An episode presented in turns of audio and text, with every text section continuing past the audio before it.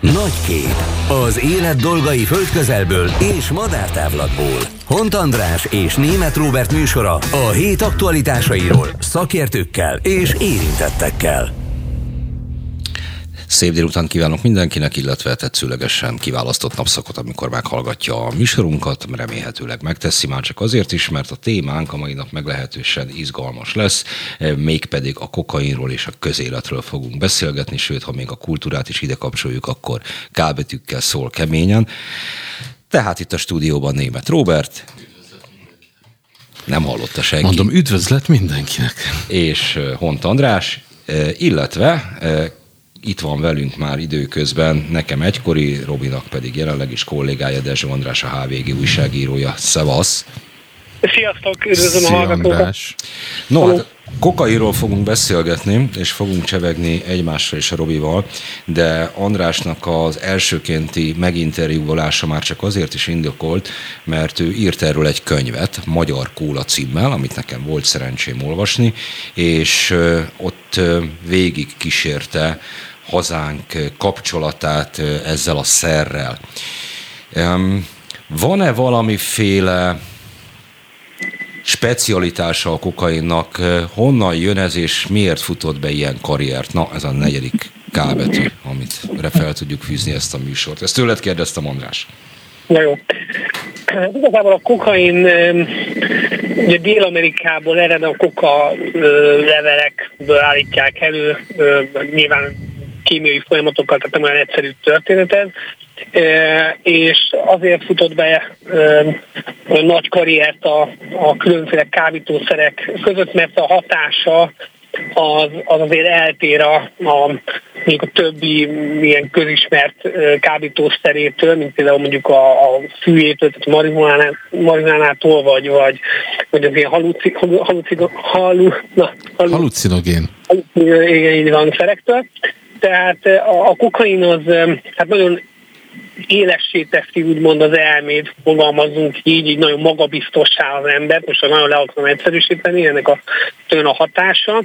Nyilván ez, ez, ez persze megváltozik, hogyha az ember ilyen nagyon erős függő lesz, illetve hát nyilván van egy ilyen utóhatás is, ami, ami, ami azért nem ilyen e, e, magabiztosságot, inkább néha ilyen, ilyen kicsit ilyen depresszív állapotot eredményez, de az a lényeg, hogy hogy azért ilyen népszerű napjainkban, mert mondjuk, hogyha valaki be van úgymond kólázva, tehát mondjuk kokain fogyaszt, akkor eh, nem feltétlen látszik rajta, tehát nincsenek olyan feltűnő jelei, mint mondjuk egy heroinistának, vagy akár aki mondjuk nagyon beszív mondjuk fűvelést, és ugye el van tompulva, hanem hanem akár munka közben is tudják használni, tehát akár éberebb is lesz tőle az ember. Valaki egyébként úgy használja, főleg az alvilágra jellemző, 90-es évekre jellemző igazán, hogy amikor ugye elég kemény alvilági, hát úgymond élet volt Magyarországon, hogy mondjuk bulisztak ilyen alvilági figurák, és akkor valami balhét meg kellett csinálni, tehát az a balhé alatt azt értem, hogy autófeltörést, vagy autólopást, vagy, vagy betörést, vagy, vagy ilyen erőszakosabb ö, ö, ügyet, akkor ö, rablást, akkor, akkor ugye, de mondjuk be voltak már rugva, akkor tisztak rá egy kis kokaint, úgymond kiózanodtak, tehát lett egy ilyen kiózanító hatás, vagy bátrabbak lettek, és akkor és akkor indultak úgymond munkába. Tehát, hogy, hogy egy ilyen nagyon ö, ö, ö, energikussá teszi az embert. Egyébként a, a 20-as években, amikor elterett Magyarországon is, hát akkor a 20-as években nagyon nagy hype volt a kokain körül egész Európában, és persze a budapesti éjszakai életben is begyűröződött ez. Akkor akkor is ez volt tulajdonképpen, a, amiért felkapták, hogy nagyon sokan kicsit depressziósak voltak ugye így a háború utáni, a első világháború utáni években, és úgy, ugyan kicsit olyan életünk volt a társaság, és hát ez nagyon, nagyon jó feldobta a társaság életet, tényleg ezt tudom rámondani, most ezzel nem reklámozni akartam a kokain, csak hogy ez, ez a helyzet vele. Kicsit megelőzted a, a kérdésemet, ami az lett volna, és azért mégiscsak fölteszem, hogy, hogy mik az első ilyen írásos, vagy valamilyen rögzített nyomai annak, hogy Magyarországon kokaint fogyasztanak, megjelenik, és egyébként hogy, hogy került Magyarországra mm, milyen körökben használták először, mit tudunk az első, mik az ilyen első emlékek a, a kokainnak a magyarországi kultúr történetéről? Az első írásos nyomai úgymond, hát igazából már akkor, ö, hogy mondom, megjelent a, az első írásos fejezés, amikor, amikor ö, egyébként egy német hát egyetemi tanársegéd, úgymond a, a kísérleti, tehát a laboratóriumi eljárás, tehát magát előállította a kokaint, akkor, akkor azért ezek szaklapokban megjelentek Európában, Magyarországon is, olyannyira, hogy maga a képlet is, tehát az előállítás, nem is a képlet, az előállítási módja. És utána a, ez 1860 körül volt, és akkor utána az 1800-as évek végén a kokain úgy jelenik meg, mint, mint mondjuk most nem tudom, bármelyik ilyen szer, mondjuk a béres csepp, amit mondjuk a gyógyszertárakban lehet kapni. Tehát tehát írnak a kokainról, hogy az milyen jó mondjuk torokfájás ellen, vagy ha az ember egy kicsit rossz kedvű, vagy náthás, tehát olyan, mint, mint egy ilyen, ilyen patikában kapható, egyébként teljesen legálisan kapható szer, így, így, így jelenik meg az 1800-as évek végén, 1890 környékén. Hogy nézett ki akkoriban a törvényi szabályozás? Teljesen legális volt? Teljesen, teljesen legális volt, abszolút nem büntették. Ez volt az az időszak egyébként, amikor használták is orvosi célra egész Európában, világban, az Egyesült Államokban is és akkor nyugodtan valaki bement a patikába, akkor meg tudta vásárolni ezt a szert, és aztán elkezdődtek azok az újságcikkek, ugye ezt úgy képzeljük el, mint most, manapság is van olyan, hogy valamire azt írják, szoktak, szoktak ilyen hírek jönni, hogy nem tudom én, a banán az, az, az mondjuk rákot, most hülyeséget mondok, de hogy valami mondjuk rákot okoz, a pirítós, meg nem tudom én. Citromlével lehet rákot gyógyítani inkább ez. Hát meg ilyenek, igen, tehát különböző ilyen, hogy, hogy minek milyen hatása van, és a kokairól is elkezdtek e, tikkezni a, a, az újságok, hogy hát e, lehet, hogy nem is annyira e, jó e, csodaszer. E, ugyanis először mondom, erre használták például, ugye Freud is egy jó példa, aki sokáig a depressziós betegeik e, ezzel kezelt, illetve maga, maga is ugye kokainozott, és akkor tényleg az első eredmények azok igazán ígéretesek voltak, mert ugye a depressziós embernek is is jobb kedve lett, aztán ugye idővel még depressziósabb lett, tehát akkor elkezdtek rájönni arra, hogy hát ez, ez, ez elég veszélyeztet, és akkor megjelentek ilyen óvatoskodó cikkek, hogy hát nem biztos, hogy olyan nagyon jó ez. Majd ö, kizárólag ilyen orvosi vélet, tehát 1914-18 körül, tehát a, mondjuk az első világháború után már a patikában vényre lehetett kapni, tehát receptre, és orvosok írhatták fel, általában ilyen fájdalomcsillapító szerként futott, és és akkor, amikor az éjszakai életbe elterjedt, mint kábítószer, tehát nagyon fontos, hogy még, még 1914 előtt, mint kábítószer nem jelent meg, bár orvosok, akik ugye hozzáfértek és kipróbálták, gyógyszerészek, orvosok, azok, azok már függők, függőké váltak tőle, vagy, vagy sokan közülük függővé váltak, vagy használták, és amikor ez úgy bejött az északéletbe, hogy, hogy népszerű drog lett, ez egyébként a román katonáknak köszönhető, akik ugye egy időben volt egy ilyen megszállás, a román katonák jöttek Magyarországra, ők hozták magukkal, illetve Nyugat-Európából Budapestre látogató és itt bulizó külföldiek, kereskedők, hát főleg kereskedők akik idejöttek, nagyon sok mulató volt, hogy akkor a Bumi negyed ugyanúgy működött, egy picit más volt a, a hajós utca környékén, e, nagyon sok lokál volt, meg ilyen étterem, meg kávézó, rengeteg kávéház, és, és akkor ott ezek a külföldi üzletemberek, kereskedőketek ugye ott, ott becsajoztak mondjuk így, és akkor kínálgatták a prostituáltaknak, hogy milyen jó ez a szer. Ők ugye rászoktak, és utána ők lettek a dillerek, illetve a pincérek, tehát így az éjszakai életfigurák, egyben fogyasztók és, és dillerek is, és nagyjából a 20-as évekre kialakult már az az a, az alvilágnak az a részeit Budapesten, amelyik kábítószerkereskedelemmel, azon belül kokain kereskedelemmel foglalkozott, tehát megjelentek a dílerek, és mondjuk megjelent az első, hát ilyen kokain báró, úgymond, vagy ismert kokainkereskedő például Kokós Lexi is. Tehát, hogy, hogy akkor már így a rendőrség is képben volt, és akkor már ezeket hát üldözték, Boldog nyilván... békeidők, amikor a, a bűnözőknek is olyan nevei voltak, mint a Sanzon sztároknak.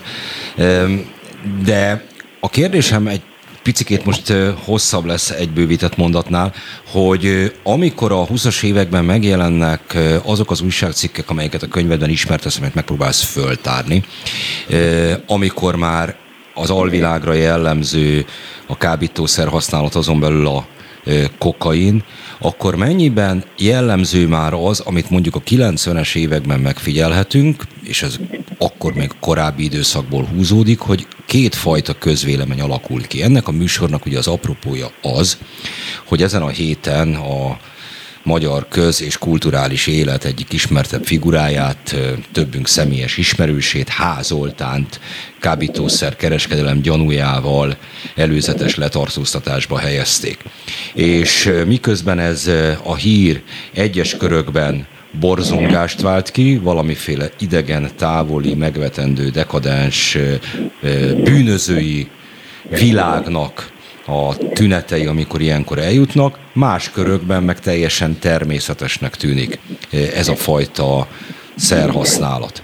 Ez mennyiben volt igaz régebbre, és mennyiben igaz a 90-es évekre, amikor újra megjelent Magyarországon a kokain, hogy, hogy, hogy így elválik egymástól a szélesebb közvélemény és bizonyos szubkultúrák belső élete?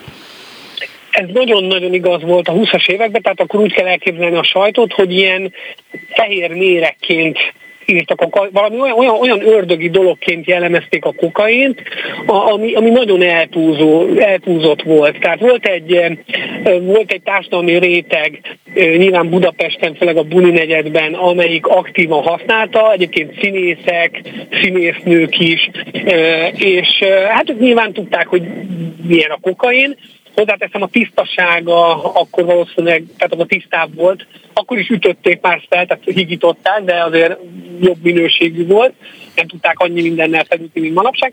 És, várja, várja, csak itt lábjegyzetben jegyzem meg, hogy a, a 12 éven aluliaknak hál' Istennek nem ajánlják a műsort, ez valószínűleg most a 18-as karika lesz, véletlenül sem a kokain promóciója folyik.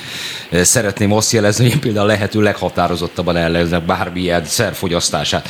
Ez csupán a, mind a közönség, a hallgatóság, a fiatalok és a média tanács kedvéért mondtam, és egyébként komolyan gondolom. Természetesen én is azért mondtam, hogy nem promózni akarom itt, hanem ugye ez a téma, hogy, hogy Most mi, mi is ez. maradok, akkor az azt jelenti, hogy... nem, nem, nem, azt is vettük, hogy egyetért, ból, láttam, hogy bólogatsz.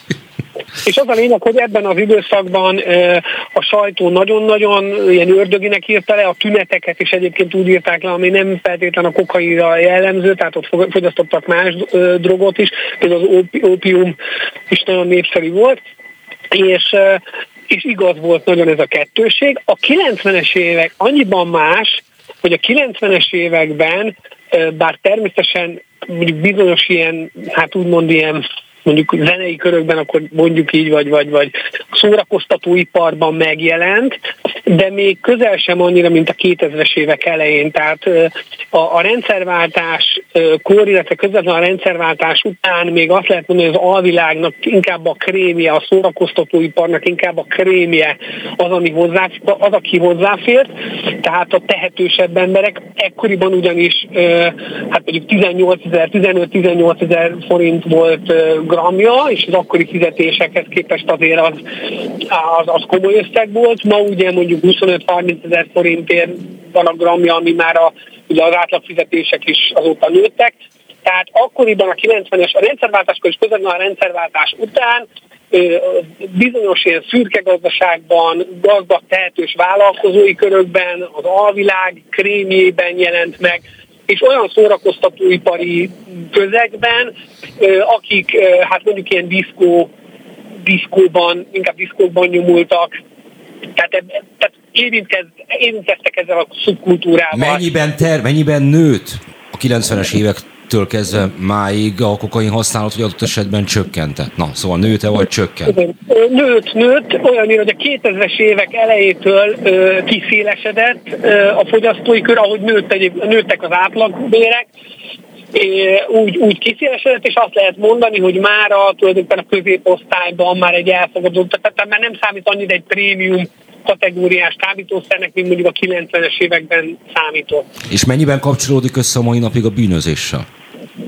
Hát a bűnözéssel tulajdonképpen összekapcsolódik, ugye a bűnözés is nyilván átalakult, nincs az a szervezett bűnözői élet, akkor így mondom, vagy, a, vagy az az alvilági élet, mint a 90-es években volt, de értelemszerűen most is összekapcsolódik, hiszen hát a bűnözés az egy elég stresszes életforma, ha főleg, hogyha szervezett bűnözésről beszélünk, és illetve az életmód, amivel mondjuk a a bizonyos bűnözői körökben azt az életmódot űzik, vagy olyan életmódot űznek, aminek a kokain a természetes belejáró, tehát, tehát a szórakozáskor, vagy amit említettem, hogy nagyon sokszor tényleg az van, hogy, hogy mondjuk valaki iszik sokat, és akkor ki akar úgymond józanodni, mert van munkája, és ugye éjszaka van mondjuk munkája, idézőjelben. mit van mit tenni? Akkor ezzel kicsit túlingolja magát, tehát, tehát továbbra is. Viszont megjelent abszolút olyan társadalmi közegben, amire mondjuk 90-es években nem nagyon volt példa, tehát, tehát tulajdonképpen a, a, úgymond a civil körökben is sokkal népszerűbb lett, és annyiban mindenképpen prémium drog, hogy, drog, hogy ugye nem hasonlítható az ilyen designer drogokhoz, vagy ilyen pszichó drogokhoz, de tehát, tehát még ilyen értelemben még, még azért prémiumnak számít. Um, ugye itt azt mondtuk a legelején, úgy konferáltuk fel a műsort, hogy, hogy kokain és közélet. Picit ugorjunk vissza így a két világháború közti időszakra, hogy voltak-e olyan közéletig nyúló, vagy akár közéleti botrányok, amik összefüggésbe voltak hozhatóak a, a droggal, vagy konkrétan akár a kokainnal? Abszolút voltak. A 20-as években, a 20-as évek végén tulajdonképpen azért is tette komolyabban a rendőrség a, a kokain kereskedelmet, illetve az ellen folytatott harcot, ugyanis a 20-as évek végén történt egy, egy, egy botrány, vagy egy tragédia, egy, hát egy aranyifjú, köves bárónak hívták, aki így a, a budapesti éjszaka életben ismert volt, már nem az alvilágban, hanem így a szórakoztató iparban, társasági életben, egy, egy ilyen gazdag fiatal srác, ő erősen kokain függő volt, és a belvárosban egy ilyen, hát innevezett kokain barlangban, akkor még voltak ilyen kokain barlangok, ezek olyan lakások voltak, ahol jelszóval lehetett bejutni, tehetősebb figurák jártak oda, vagy, vagy akár ilyen közéleti figurák, tehát hivatalnokok, bankárok, ügyvédek, akik megengedhették maguknak, hogy, hogy ilyen szert fogyasztanak, és ekkor ilyen kokainos orgiák zajlottak, és, és az egyik ilyen helyszínén, kokain barlangban hát meghalt köves ez a, ez, a, ez a báró, de nem ott halt meg, egyébként ott szerzett olyan súlyos sérüléseket, ami miatt rá pár napra életét vesztette, már otthon, illetve aztán a kórházba, ahova beszállították, de a halála összefüggésben volt a kokainnal, és mármint a kokain miatt keveredett balhéba, erőszakos helyzetbe, és ezt az ügyet nagyon felkapta annak idején a bulvár sajtó, nagyon komolyan cikkeztek ezzel kapcsolatban. Nagyon érdekes volt, hogy végül megúzták azok, akik valószínűleg felelősek voltak a haláláért, és ez összefüggésben volt azzal, hogy elég jó felső kapcsolatai lehettek ennek a körnek. Tehát amelyiket Na várjál, várjál, a felső kapcsolatokról csak itt csatoljunk vissza, mert eh, nagyon rövid időnk van, eh, és ezt mindenképpen meg akarom tőled kérdezni, nem csak eh, attól az újságírótól, aki a kokainnal, meg a kokainnak a magyarországi történetével foglalkozott, hanem meglehetősen sok mindent írtál bűnügyekről, titkosszolgálatokról, egyebekről. Itt a héten történt letartóztatás ügyében egyetlen egy védekezés szerű felelősség, inkább sejtetés hangzott el, hogy itt nem igazán egy kábítószer elleni ügyről van szó, hanem közéleti leszámolásról. De mit tartasz valószínűnek, hogy ezt a narratívát, amit így megpedzettek, akik erről szóltak, vagy az, hogy itt egyébként véletlen balesetről van annyiban szó már, mint az illető szempontjából, hogy valamiféle kábítószer elleni nyomadás zajlott, és belekerült a látókörébe a szerveknek. Hát, a tippelhetnék, akkor inkább az utóbbi, én ezt a politikai, vagy ilyen összeesküvés elméletes dolgot, én ezt nem gondolom, tehát azért a, a bíróság nem, hát így habókra helyez valakit így letartóztatásban, legalábbis drogügyben, és itt nagyon sok bizonyítékra van szükség azon kívül, hogy még valaki, valakinél, tehát a kereskedés, ha a kereskedés a gyanú, akkor azért ott azért bizonyítani kell, ott nem elég az, hogy találnak nála mondjuk 16 g kokain. Hát a másik, azt csak így zárójelbe jegyzem meg, azért én utána néztem a másik embernek, aki, aki ugye, akit vele együtt letartóztat, vagy nem, pontosan nem tartóztatták le, őt ugye őrizetbe vették, majd elengedték. Én csak annyit mondanék, hogy azért a, neki a kapcsolati hálója, hálójában azért vannak olyan emberek, akikkel én, akiket úgymond ismerek a 90-es évekből, tehát az aktív kapcsolati hálójában, tehát én, én igen, inkább ezt tartom valószínűleg, hogy hát a korpa közé keveredés esete Áfán nem ismerem egyébként az ügy részleteit, tudni kellene, hogy milyen bizonyítékok állnak rendelkezésre, de azért Hát azt például nem tartom valószínűleg, hogy valakit mondjuk így politikailag leszámoljanak úgy, hogy esetleg becsapdázzák így módon, tehát azért e, e, ennél ezért ez, ez bonyolultabb, meg jobban előkészített egy ilyen, egy ilyen rajtaütés. Tehát itt nagyon fontos tudni, hogy ez egy rajtaütés volt, ami bűnügyi információk alapján történt, tehát nem véletlenül igazoltattak valakit és találtak nála kábítószert. És ez nagyon fontos, hogy ilyenkor, amikor különböző helyszínen egy időben van rajtaütés, azt mindig operatív munka előzi meg, az azt jelenti, hogy telefonlehallgatás vagy egyéb lepletett eszközök alkalmazása, és akkor történik a rajtaütés, amikor már elegendő bizonyíték van, amikor már megalapozott a gyanú. Ez nagyon fontos. Oké, okay, én... akkor, ezért, akkor erre válaszoltál. Nagyon szépen köszönöm, hogy rendelkezésre álltál. Csak jön egy pár perces promóblok. Dezső Andrásnak, a Magyar Kóla szerzőjének, újságíró kollégánknak köszönjük szépen, hogy itt volt velünk. Köszönöm, sziasztok! Hello! Nagy kép. Az élet dolgai földközelből és madártávlatból. Hont András és Német Róbert műsora a hét aktualitásairól szakértőkkel és érintettekkel. Folytatjuk tovább a műsorunkat, változatlanul témán közélet, kultúra, kokain, és természetesen az utóbbi az ki van szélesítve, hogy általában mindenféle tiltott tudatmódosítószerek használatára, meg azoknak a társadalmi elfogadottságára. Előbb Dezső Andrással beszélgettünk, aki nekünk kollégánk, újságíró, és ő írt a kokainról egy könyvet, és körülbelül ott ért véget a beszélgetésünk, a konkrét eset megfejtését leszámítva, hogy hogy már a 20-as években is elvált egymástól kétfajta közvélemény, illetve a 90-es években ez újra termelődött. Van a szélesebb közvélemény, eh, amelyik egy ilyen extremitásként tekint a kábítószerfogyasztásra és a bűnügyi hírek között találkozik csak ezzel, illetve olyan még csak nem is elithez, hanem felső középosztálybeli körökhöz tartozó társaságok, eh, amelyeknél ez teljesen bevett eh, szokás. Vendégünk Haller József, a Nemzeti Közszolgálati Egyetem tanszékvezető egyetemi tanár, neurobiológus. Jó napot kívánok!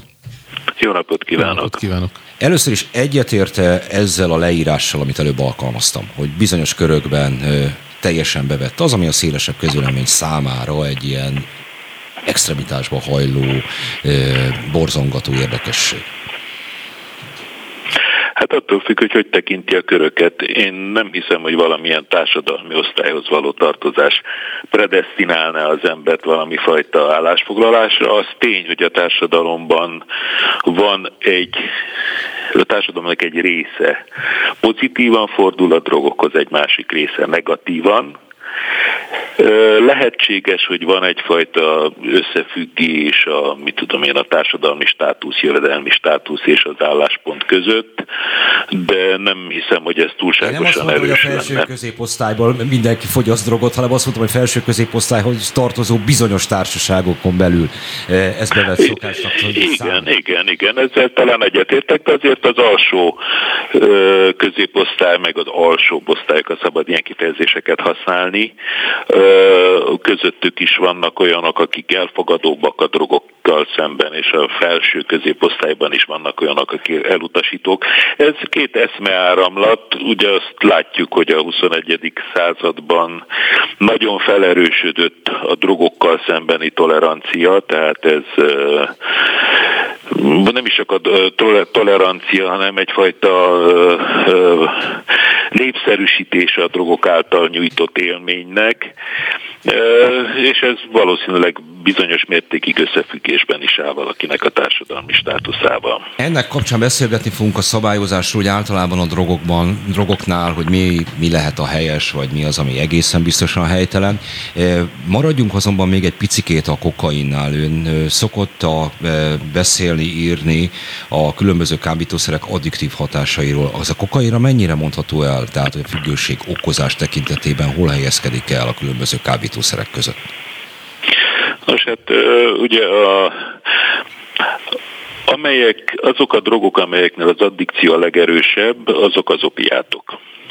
Az opiátok ugye ezek a, a valódi kábítószerek, amelyektől kábul az ember. Hát nyilván nem csak elkábul egyfajta ilyen boldog és euforikus kábulatba merül. Ide tartozik a heroin, az opium. Ezeknél az addikció annyira erős, hogy ha valaki már eléggé súlyosan függővé vált, szenvedélybeteggé vált, akkor az elvonás akár életveszélyes is lehet.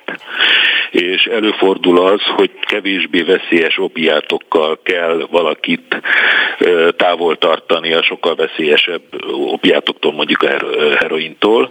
Most a második helyen mindjárt a pszichostimulások következnek, és azok között ugye a kokain az is egy pszichostimulás, tehát ezek, ezek azok a drogok, amelyeket ajzószereknek nevezhetnénk. Tehát ezek, hogy úgy mondjam, mindjárt ott, ott, ott lihegnek az opiátoknak a nyakán, tehát ezeknél is az a függőség az, az meglehetősen súlyos lehet, de az elvonás azért uh, itt nem, vagy csak nagyon ritkán lehet életveszélyes, szemben a mondjuk egy heroinnal. Nemrég, vagy hát legalábbis nem tudom pontosan mikor, de önök közzétettek egy tanulmányt, ahol, amely hát több mindent vizsgál, részint azt is, hogy a tiltás a kereskedelemre és a fogyasztásra milyen hatással van, és ha, ha jól olvastam, azért nem egyértelmű választad ez a tanulmány tehát van, van olyan vélemény, amely szerint ö, ö, egyértelműen csökkentette, és van olyan, ami szerint, amely pedig nem így fogalmaz. Jó, nem, mert tulajdonképpen uh, itt nem arról van szó, hogy kinek mi a véleménye, hanem hát, arról van szó, hogy számadatok közötti ilyen. összefüggéseket kerestünk, és voltak olyan, volt egy olyan designer drogcsalád, a szintetikus kanabinőtök családja, ahol a magyarországi forgalmazás a magyarországi szabályozással összefüggésben történt, tehát ahogy egy szintetikus kanabinoid tiltólistára került, azonnal megjelent az új vegyület, ami még ugye mivel új volt, korábban sohasem létezett olyan vegyület, ezért nem is lehetett tiltólistán, tehát egy ideig megint csak lehetett kockázatok nélkül forgalmazni. A másik vegyület család az a katinonok családja volt, amely sok rokonságot mutat egyébként a kokainnal is, az is egy pszichostimuláns, és a hatásmechanizmusuk is nagyon hasonlít. Na most itt is azt láttuk, hogy megjelenik egy drog a piacon, egy ideig forgalmazzák, utána lecserélik egy újra, de ez nem volt összefüggésben a magyar szabályozással. Ez nem jelenti azt, hogy nem volt összefüggésben semmilyen szabályozással, csak azt jelentette, hogy a magyarországi piacon forgalmazott szintetikus kanabinoidok valamilyen más ország szabályozásának ritmusában történt. Ez a más ország egész pontosan nem tudom, hogy melyik, mert át kellett volna néznünk az 28 európai tagállam törvénykezését, és ehhez nem voltak meg az eszközeink. Én úgy gondolom, hogy valamelyik nagyobb Magyarországnál jóval nagyobb-nagyobb fogyasztó ország szabályozásához igazodott. A designer drogok mindig igazodnak a szabályozáshoz, ugyanis ez a lényegük. A kokain jobb, mint a szintetikus katinonok, mondtam, hogy nagyon nagy a hasonlóság a két vegyületcsalád között. Hát ugye a kokain az, az magában egy vegyület, a szintetikus katinonok azok egy vegyületcsalád tagjai. Én átnézegettem a drogosoknak a a leírását, hogy mit éreznek át, amikor egyiket vagy másiket fogyasztják. Na most az, aki kokaint fogyaszt, az úgy török fel, hogy boldog, és magabiztos, és reggelig tud táncolni, és semmi baja nincs. Míg aki katinonokat fogyaszt, az felpörög, de nem annyira boldog, mint inkább zaklatott. Tehát aki katinonokat fogyasztott, az kevés, hogy is mondjam, az élményből kevesebbet kapott. És akkor felvetődik a kérdés, hogy miért fogyasztja, hiszen ott van a kokain. Csak hát az a helyzet, hogy a kokain már nagyon régóta tiltó listán van az egész világon, és ezért drága. Ugyanis ahhoz, hogy egy tiltó listán levő anyagot valaki forgalmazzon, ahhoz bizony elég sok pénzt kell befektetni, elég nagy kockázatokkal jár, tehát azt, ez, meg, ez megnyilvánul az árban. Na most az ilyen designer drogokkal az a helyzet, hogy a forgalmazásuk, az, forgalmazásukat semmilyen törvény nem tiltja, ezek új anyagok. Ezért olcsó lehet, mert hiszen semmilyen ellenfél nincs, akivel meg kellene küzdeni, mondjuk rendőrség, bíróság, stb., amivel meg kellene küzdeni ahhoz, hogy, hogy az utcán maradjanak. És ez az üzlet benne egy nem túlságosan ö, drága, sőt kifejezetten olcsó drogot tudnak forgalmazni, ez az olcsó drog viszont nem nyújtja azt a minőséget, amit a jóval drágább kokain nyújtani tud. Hogy néz ki egyiknek meg a másiknak a, a fogyasztási aránya Magyarországon mondjuk az elmúlt pár év tükrében? Úgy általában mi jellemző, mi jellemző a magyarországi kábítószer használat struktúrájára? Hát Magyarországon igazából, hát most néztem át a, a különböző kábítószer családokkal kapcsolatosan a fogyasztást. Európai összehasonlításban Magyarország középszinten vagy a középszint alatt van, ami alatt azt értem, hogy kevesebbet fogyasztanak itt nálunk, mint más országokban. Van néhány vegyület család, amely kivételt képez, mondjuk a Magyarország a felső harmadban van, de a felső harmadnak is inkább az alján, de azért mégiscsak a felső harmadban. Na most ezek többnyire a, a, a legális drogok, ilyen például az alkohol. Ö, viszonylag magasabban jegyzett Magyarországon magasabban jegyzettek az ilyen inhalások, ugye ez a ragasztó, stb. a gőzök belélegzése de ott sem tartozunk különösebben az élvonalba. Na most a, a szintetikus kanabinoidok és a szintetikus katinonok tekintetében nagyon nehéz európai rangsort felállítani, mert ezeknek a státusa országonként nagyon nagy különbségeket mutat. Ezért van az, hogyha valaki létrehoz mondjuk egy új szintetikus kanabinoidot, ami Magyarországon szabadon forgalmazható, körülbelül egy fél évig, évig, ameddig a hatóság fel nem ébred és rá nem teszi a tiltó listára. Mikor Magyarországon rákerült a tiltó listára, akkor nyugodtan elment egy másik európai országba, ahol még nincs a tiltó listán, és nagyon sok olyan szintetikus kanabinoid van, amiről mondjuk Európának 28 tagállamából 15-ben van adat, vagy 10-ben van adat, vagy esetleg csak 5-ben van adat, mert ebben az 5-10-15 országban foglalkoznak egyáltalán ezzel a, a vegyülettel, és ezekben az országokban jelenik meg egyáltalán a statisztikákban.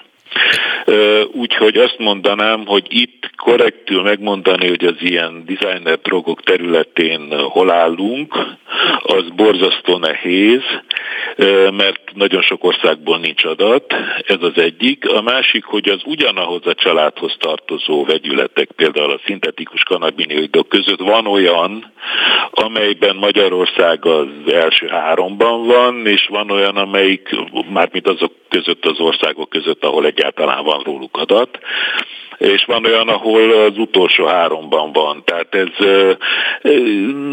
ugye a kokain az az egész világon mindenhol hozzáférhető, többé-kevésbé, az egy, egy anyag, annak a terjesztése többé-kevésbé egységes. Ezeknél itt, ezeknél a designer drogoknál azért a piaci szempontok nagyon befolyásolják azt, hogy hol mit árulnak, többek között a lokális tiltóintézkedések, vagy az Európában általános, mondjuk az európai intézkedéseknek az, az, az átlaga, vagy esetleg egy, egy nagyobb ország befolyásolja, hogy mit hogyan terjesztenek. Uh-huh. Azt mondanám, hogy ezen a területen is így, hogyha egy nagy középarányost számít kiszakítanék ebből a mozaikszerű jelenségből, akkor azt mondanám, itt is Magyarország valahol közép, középen helyezkedik el. A forgalmuk nagyobb, mint a kokainé. Nagyobb, mint a kokainé, de nem csak nálunk, ez ugye máshol is. Most, de ez egy új jelenség, tehát ezek a szintetikus katinonok, szintetikus kanabin, kanabinoidok a 21. században jelentek meg először, és annak inkább a tízes években, mint korábban. Korábban arra, is arra... a tízes évektől masszív a jelenlét.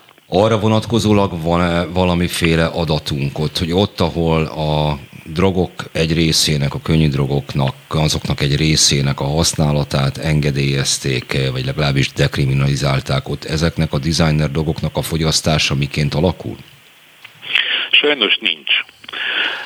Nincsen, mert mint mondtam, eléggé nehezen hozzáférhetők az adatok, sok országban, és tulajdonképpen el kellene végezni az ilyen összehasonlító munkákat, mert ezek a kimutatásokból nem derülnek ki.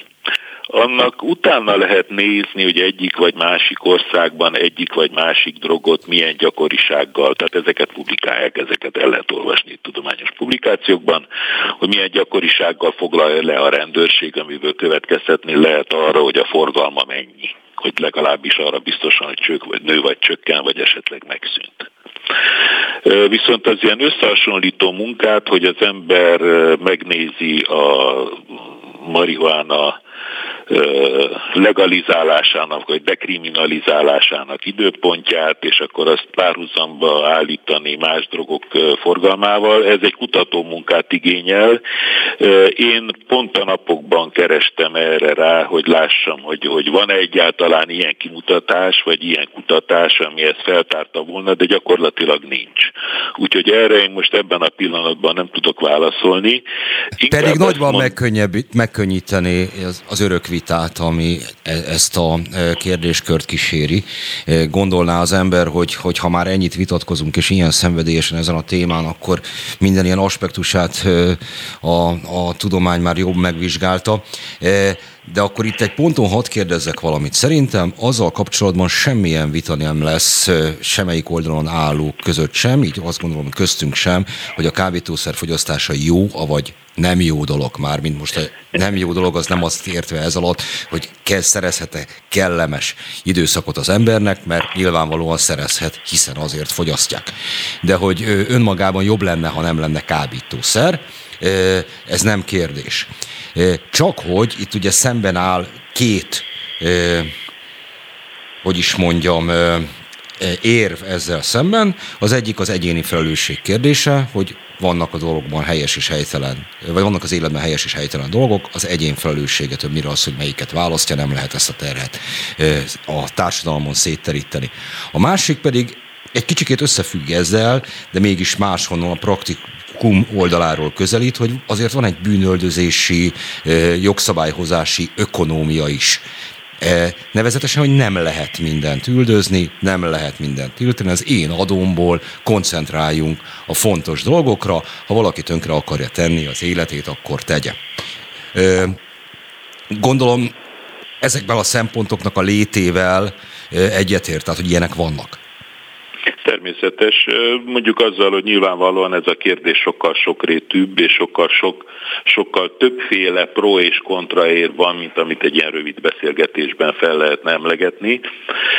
Ezek, amiket ön mondott, ezek valóban szempontok, Szóba jön az is, hogy lehet-e egyáltalán tiltani a kábítószereket, hogy ugye ez is egy érv azok oldaláról, akik a kábítószerek liberalizálását szorgalmazzák, hogy hiába próbálkozik a rendőrség, a kábítószereket nem lehet eltüntetni a piacról. Na most mindezekre lehet mondani mindegyikre valamit, és hogyha valamelyik érdekli, akkor én szívesen elmondom, hogy mi a véleményem erről.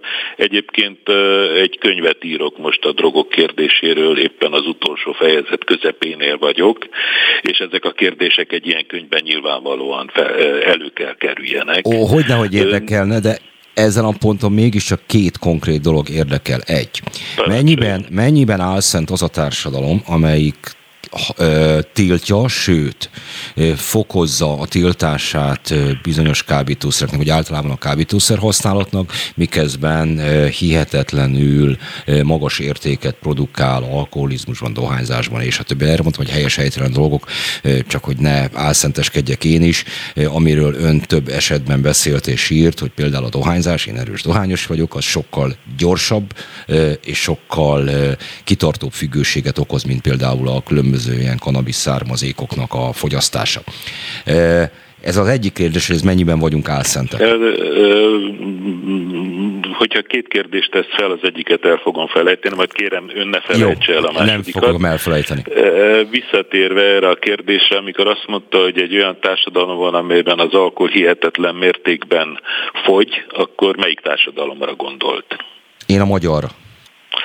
Nem vagyunk a legveszélyeztetettebb országok közé, között, de az kétségtelen, hogy ez az egyik olyan drog, amelyben a felső harmadban vagyunk, tehát vannak Európában is nálunk sokkal veszélyeztetebbek, aztán, hogyha a világot veszük, akkor még inkább. A, de most akkor kiindulok a, csak ezt el akartam mondani. Kiindulok a dohányzásból. Valóban igaza van, a nikotin körülbelül olyan mértékben addiktív, mint mondjuk a pszichostimulások. Nagyon hamar kialakul, nagyon nehéz lefoglalni, leszokni róla. Viszont látott-e ön olyan embert, aki mondjuk elszívott egy cigarettát, és utána szétverte a berendezést, mert olyan erős izgalmi állapotba hozta a cigaretta, hogy nem tudta visszafogni magát. Olyat nem, de próbáljon meg velem beszélgetni, hogyha mondjuk nagyon hosszú ideig nem tudok rágyújtani. Szerintem hasonló tüneteket. Az már az elvonás kérdésköre, és az egy teljesen más kérdéskör. Most itt a drog hatásairól beszélünk. Nyilván bármelyik drog, hogyha elvonási tünetei vannak az embernek, akkor, akkor borzasztóan türelmetlen, és sok olyasmit csinál, amit egyébként nem csinálna meg, de most a droghatásokról beszélünk. A veszélyességnek nagyon sok különböző aspektusa van, és az egyik az, hogy mi az, ami történik az emberrel, miközben a droghatása alatt van. És hogyha cigarettázik valaki, vagy megiszik egy kávét, mert ugye nem felejtjük el, hogy a kávé is egy drog, akkor tulajdonképpen az emberrel semmi nem történik. Egy kicsit talán élénkebb.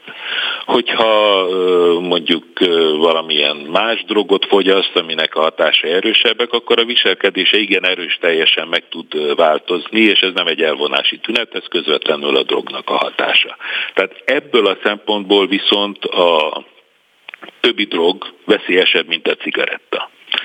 De nem akarom azt a kérdésem megkerülni, hogy itt van az alkohol, ami, hogy, amiből ha eleget iszunk, akkor legalább annyira furcsán tudunk visel, viselkedni, mint hogyha bedobtunk volna valamennyi uh, kokaint, vagy uh, LSD-t, vagy bármi más. Tehát igen erőteljes viselkedés befolyásoló hatása van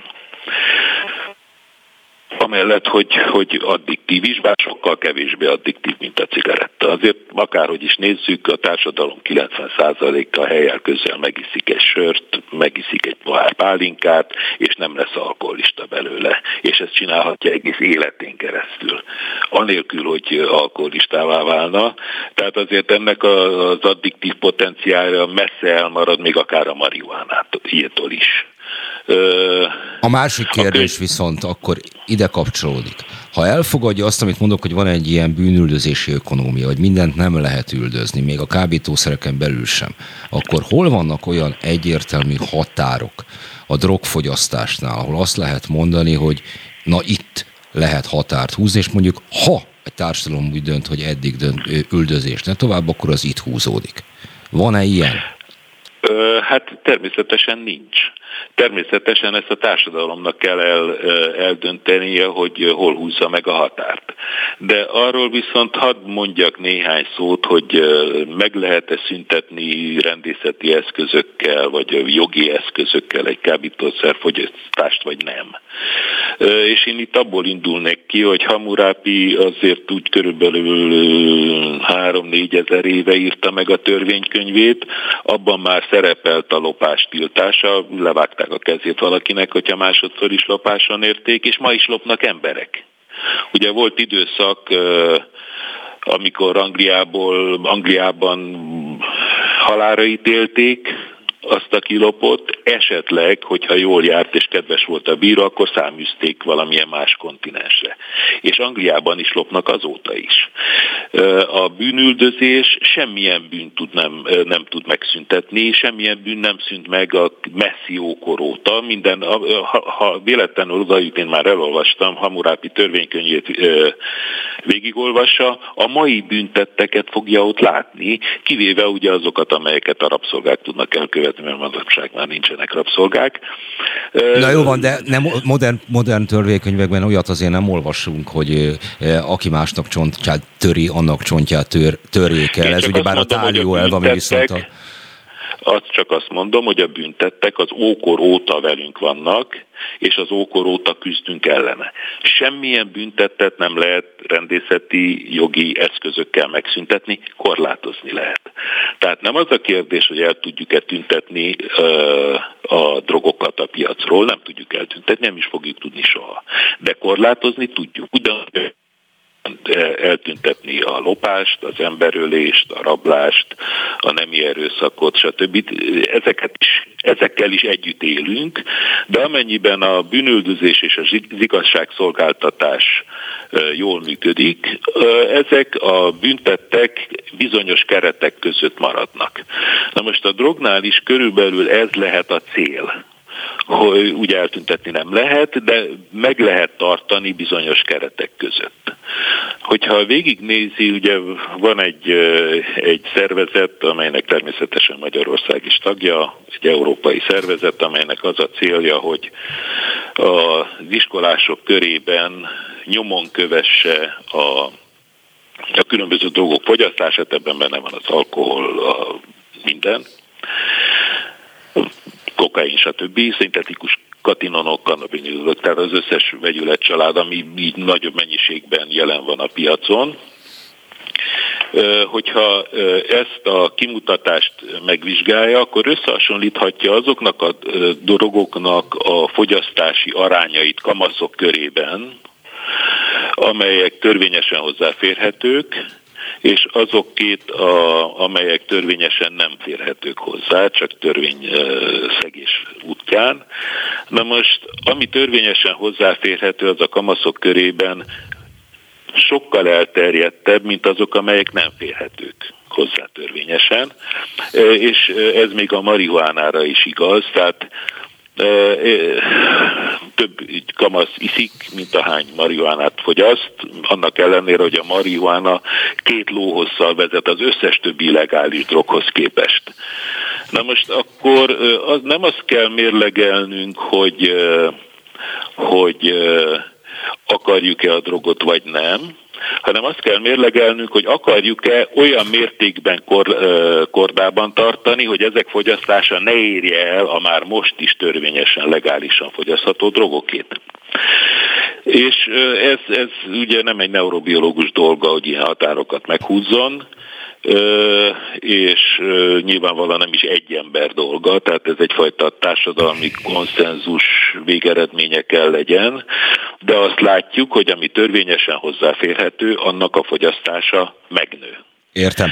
Nagyon szépen. Meddig akarjuk tolerálni? Melyik az a növekedés, amire azt mondjuk, hogy mi ezt jónak, vagy elfogadhatónak találjuk? Az a helyzet, hogy a, a hírek nem fognak minket már tolerálni. Az sajnos nem mérlegelés kérdés, hogy mikor kell érkezniük, és mindjárt óra vége van, és jönnek a hírek, miután jövünk vissza. Nagyon szépen köszönöm Haller Józsefnek, hogy rendelkezésünkre állt, és ha a különböző kábítószerekről, illetve a fogyasztásról beszélgetünk, mi mindjárt folytatni fogjuk a műsorunkat tovább Német Robertel. Viszont hallásra. Nagy kép. Az élet dolgai földközelből és madártávlatból. Hont András és Német Róbert műsora a hét aktualitásairól szakértőkkel és érintettekkel. És valóban ez itt a nagy, nagy kép, és ez most valóban nem ajánlott 12 éven aluljaknak, ugyanis kábítószerekről, közéletről és hasonlókról van szó a mai adásban. Arról beszélgettünk az elmúlt egy órában Dezső András újságíróval, hogy miként el is alakult a kokainfogyasztás Magyarországon. Mindenek az apropóját az adta, hogy a héten letartóztatták H. Zoltán divattervezőt, sok ember személyes ismerősét, például itt a stúdióban ülők közül is legalább egynek személyes ismerősét, mégpedig azért, mert nagyobb mennyiségű kábítószer találtak nála, és ennek kapcsán Beszéltünk arról, hogy minthogyha a közvéleményben egy kettősség lenne, miközben van egyfajta eh, szélesebb elutasítottsága úgy általában a kábítószerfogyasztásnak, addig bizonyos körökben kifejezetten siknek tekinthető bizonyos fajta tudatmódosító szerek fogyasztása. Következő vendégünk eh, Dudics Dénes, eh, aki a, hát hogy is jellemezné magát? Jó napot kívánok! Szép jó napot kívánok! Hát tulajdonképpen én végzettségemet tekintve szociális munkás vagyok, de saját élményű segítő. Én heroinista voltam, illetve mindenféle kábítószert fogyasztottam, alkoholt is nem keveset, és aztán egy drogterápiás kezelésen vettem részt, és utána választottam hivatásul a segítő szakmát, és ma egy magánaddiktológiai egészségközpontot vezetek, mint tulajdonos, mint programigazgató, és a csapatomban együtt dolgozunk pszichológusokkal, pszichiáterrel, addiktológiai konzulenssel, és hogy alapvetően a mi célcsoportunk azok az úgynevezett magasan funkcionáló függők. A magasan funkcionáló alatt itt most azt értjük, hogy egyébként képesek arra, hogy ellássák a társadalomban velük szemben támasztott, egyébként nem is alacsony elvárásokat, vagy megfeleljenek azoknak. Így van, ezt tökéletesen fogalmaztam meg. Orvosok, ügyvédek, vállalkozók, közéleti személyiségek, művészek, de egyébként háziasszonyok, pedagógusok, tehát olyanok, akikről egyébként nem gondolnánk, hogy addikciós problémáik vannak, bizonyos szinten tényleg jól funkcionálnak, de a háttérben nagyon komoly családi drámák, egyéni küzdelmek. Ugye a függőségben benne lenni, az egy nagyon kemény harc. Egyik pillanatban jó ez nekem, ezt nagyon idézőjelbe, meg zárójelbe raktam, a második pillanatban meg nagyon rossz nekem, tehát egy nagyon nagy kettőség van a függő életében. Arról nem is beszél, hogy a családja mit él meg. Um, kokainnal kapcsolatban ugye van egy ilyen mondjuk így sztereotípia, hogy az, a, az egy ilyen luxus drog, az a, az a szép emberek, a gazdagok drogja, hogy ez mennyire helytálló megállapítás? Hát azt tapasztaljuk, hogy egyre népszerűbb sajnos, és hogy hát mint társadalmilag meghatározott ára, körökben népszerűbb egyre inkább, vagy úgy általában össztársadalmilag válik egyre népszerűbbé?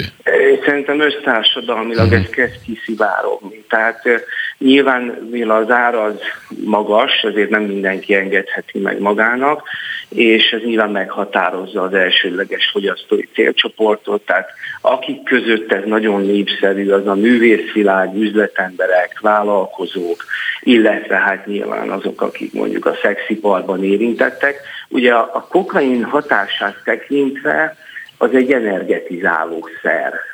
Ad egyfajta illúziót arra vonatkozóan, hogy hatalommal bírok, illetve energiát tud adni, növeli a teljesítményt, de éppen nemrég az egyik kokain függő ügyfelem, aki vállalkozó, azt mondta, hogy őt lenyugtatja. Tehát nagyon sokféle célzattal használják, de azt látjuk, hogy azért egyre többen kipróbálják. Nyilván az, aki hosszú távon ebbe beleragad, az meg kell, hogy anyagilag ezt engedje magának. Feltehetem azt a kérdést, hogy ön például hol találkozott először vele? Hogy lett, mint említette, uh-huh. hogy heroinos, heroinista volt, ami a kokainhoz Igen. képest egy jóval magányosabb sport, de hogy ön, ön miként, miként szokott rá? Ez érdekes, ez a magányos sport kifejezés, erre egy kicsit ráfűznék, mert azért az a tapasztalat a drogok kapcsán, hogy először társaságban kezdjük, és aztán egyre, ahogy az addikció mértéken nő, elkezdünk elmagányosodni. Ez minden drogra úgy, ugyanúgy igaz, hogy vannak azért hát, árnyalatok? Mert én azt gondolnám, hogy vannak. De ez, hogy ezzel azt akartam kifejezni, hogy általában az ember társaságban kapja először. Tehát ritkán van az, aki magától levadásza a kokaint, valahol megkínálják, van egy közösségi élmény, de ez a heroinnál is megvan, meg a marihuánánál is, de egyébként az alkoholnál is. Aztán utána idővel, amikor már függővé válok, akkor már egyedül is csinálom, és ugye az egy figyelmeztető jel, ez most egy üzenet itt az éterben, ha valaki hallgatja, ha már egyedül szívok, ha már egyedül piálok be, akkor ott már azért gáz van. lehet mondani. Uh-huh. És hogy a kérdésére válaszolva, társaságban próbáltam ki, érdeklődtem a téma iránt, úgymond, és hát tudtam, hogy kihez kell fordulni. És ugye én azért már 20 éve leálltam, tehát én a, abban az időben használtam, ezt így mondhatom bátran, mert jól ismerem a győzőt, mert ugye a Toxikomat című film kapcsán ez egy teljesen felvállalt dolog. Én akkor voltam függő, amikor a győző. Őt a Lipóton a... Szabó Győző színművészről beszélünk. Így van, így van, köszönöm. Tehát ma már nagyon megváltozott a fogyasztói kultúra, ha mondhatom így. Tehát ma már nagyon könnyű beszerezni, nagyon könnyű hozzájutni. Ugye ezt szoktuk mondani, hogy gyakorlatilag, ha valaki akar, akkor bármit egy 15 perc után be tud szerezni, sajnos. Még egy, még egy, egy pillanat rájunk meg egy korábbi mondatánál, a, a, ugye a kipróbálás meg a szerhasználás merült fel az előbbiekben. Mi az a lépés, ön nyilván ennek több aspektusát is ismeri, ami a kipróbálástól a szerhasználói státuszig mondjuk így elvezet. Mondjuk, hát bocs, most nem egy százalékokra vagy kíváncsi, hogy hány kipróbálóból lesz szerhasználó, de, de talán, ha itt mondana nekünk ilyen tendenciákat, vagy, vagy utakat. Hát ugye azt szoktuk mondani, hát most ugye két kérdést is vélek ebből kihallani, a megengedni inkább úgy válaszolni kell, hogy ezzel segíthessek azoknak, akik esetleg érintettek, jó? Mert ez egy kétirányú kérdés Persze. szerintem. Tehát ami nekem egyből eszembe jutott a kérdések kapcsán, hogy hol van az a pont, amikor már függőségről beszél. Igen, igen. Oké. Okay. Amikor a kontrollvesztés megjelenik, amikor azt mondom magamnak, hogy ez nem jó, most csökkenteni próbálom, és nem sikerült csökkentenem a mennyiséget. Vagy abba akarom hagyni egy hétre, de nem tudom abba hagyni egy hétre végül. Tehát a kontrollvesztés az a függőségnek egy nagyon markáns jele. És aztán nyilván vannak fizikai tünetei a függőségnek, tehát a test is hozzászokik nő a tolerancia szint, de talán ezt a legkönnyebb mindenkinek magán beazonosítani, hogy már nem én uralom.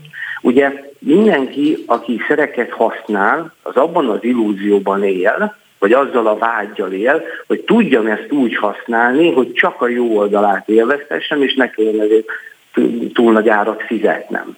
És akkor eljön az a pont, amikor rájön arra, hogy basszus, ez nem volt ingyen. Uh-huh. Mi az a pont, amikor legjellemzőbben segítséget kérnek öntől? Tehát hát ennek a, a mondjuk ilyen köszönöm, karriernek... Jellem, jellemzően nem az érintettek kérnek segítséget, hanem a hozzátartozók. Uh-huh. És ez így nagyon jól van. Mondom hangosan, hogy mindenki hallja. Ez így nagyon jól van. Nem kell megvárni, míg a szerettem magától fog jelentkezni.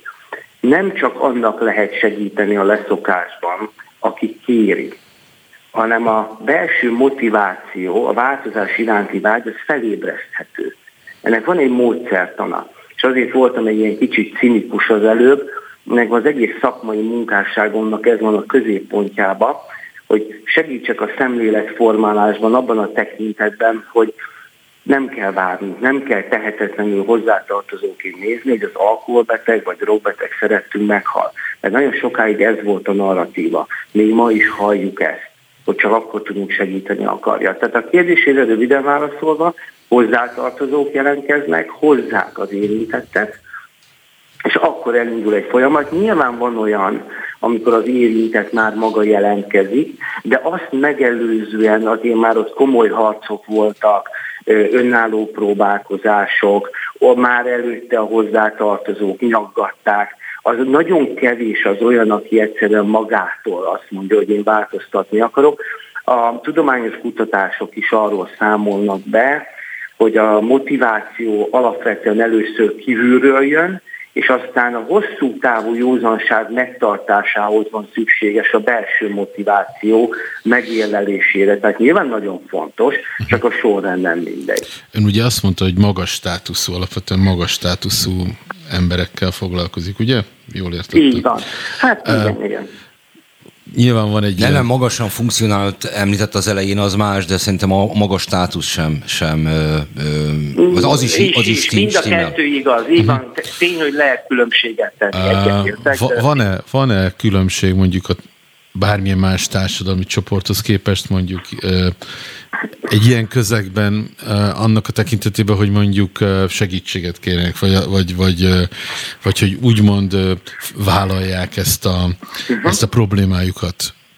Hát nyilván a szégyen, a tabu, az egy olyan jelenség, ami a függőség problémáját körbeveszi, és nyilván minél befolyásosabb vagyok, minél fontosabb, mondjuk minél több ember ér felelek.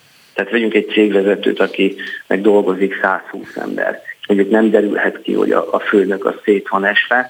Ott nyilván fokozottan megjelenik az anonimitás iránti igény. Ezért sajnos ezeknek az embereknek a jelentős része nem megy időben szakemberhez, illetve a család is tabusítja sokáig. Ezek nem hazugságok, ezt hozzáteszem. Nehéz abban azzal szembenézni, hogy itt tényleg nagy baj van. Van, amikor könnyebb, van, amikor ez nagyon nehéz, és ugye sajnos, mivel elítéljük a függőséget, akaratgyengeségnek tekintjük, nem betegségnek, ez egy nagyon erős a tabu, és ők nem mennek el a hagyományos ellátó rendszerbe. Tehát, hogy az Okniba, vagy a Nyírőgyulába, bocsánat, befeküdjön valaki Budapesten, vagy bármelyik pszichiátri osztályra, az, az nagyon nehezen, ritkán történik meg, többnyire csak akkor, amikor már nagyon nagy a baj, és egyszerűen nincs más választás. Tehát ez az egyik. A másik, hogy nyilván az, hogy hogyan kommunikálunk erről a problémáról, mi hogyan beszélünk erről, hogyan kínáljuk fel a leszokás gondolatát, az, az nagyon különbözik attól, hogy mondjuk egy olyan heroinistát akarok megszólítani, mint amilyen én voltam, vagy mondjuk egy cégvezetőt. Tehát nyilván a, a nyelvezeten változtatunk, másképp beszélünk róla, nem stigmatizálunk, nem konfrontálunk annyira. Tehát mondjuk bizonyos drogrehabos kultúrákban a konfrontáció az a mai napig megáll a forrószék, a szembesítés. Nekem sokkal finomabban kell az ügyfeleimmel beszélgetnem, mert arról nem is beszélve, hogy nyilván aki jól funkcionál, sikeres, annak az egója azért az a megfelelő helyen van, és joggal. Mhm. És ha belegondolunk, a függőség pont az önkontrollt veszi el, tehát elkezdem magam inkompetensnek érezni, ez az ego ellentétje. És mit akarok? Bebizonyítani, hogy én kontrollálok. Tehát ha én belemegyek egy iszap birkózásba egy ilyen típusú függővel, akkor elveszítem. Tehát hagynom kell, hogy az ő szájíze szerint történjen a, a kezelés. Tehát, de azt hozzáteszem egyébként, hogy amikor leszedjük a mázat, akkor teljesen mindegy, hogy ki mit dolgozik, mit csinál. Szenvedő emberek vannak, traumatizált emberek, pszichés nehézségekkel küzdő emberek, családi drámák, veszteségek, konfliktusok. Tehát egy ponton túl a szenvedő embert látom. Tehát nincs különbség. A megszólítás, hogy hogyan vonzom őt be, és maga a terápia folyamata, a kezelés módszertana nem különbözik a különböző kliens csoportoknál. Tehát ugyanazokat a módszereket alkalmazzuk, csak nekünk el kell adni a kezelést a kliensnek, és ebben kell nagyon másképp viszonyulni hozzájuk. Azt említette, hogy az jó dolog, hogyha a környezet szól. Azt is mondta uh-huh. itt most előbb, hogy a különbség az eh, a különböző kliensek között, hogy hogy szól hozzájuk. Tehát az első alkalmak lényegesek, tehát azt kell, mint egy kapudrognál behúzni a kezelésbe is. Hogy e, tehát ez, a, ez az időszaka fontos. Azt is mondta, hogy tabusít a család, amiközben szól, és maga az érintett is tabusít, szégyelni az egész helyzetet adott esetben. Mennyiben nehezíti meg ezt a megnyílási folyamatot, hogy adott esetben ezt büntető jogilag is üldözik?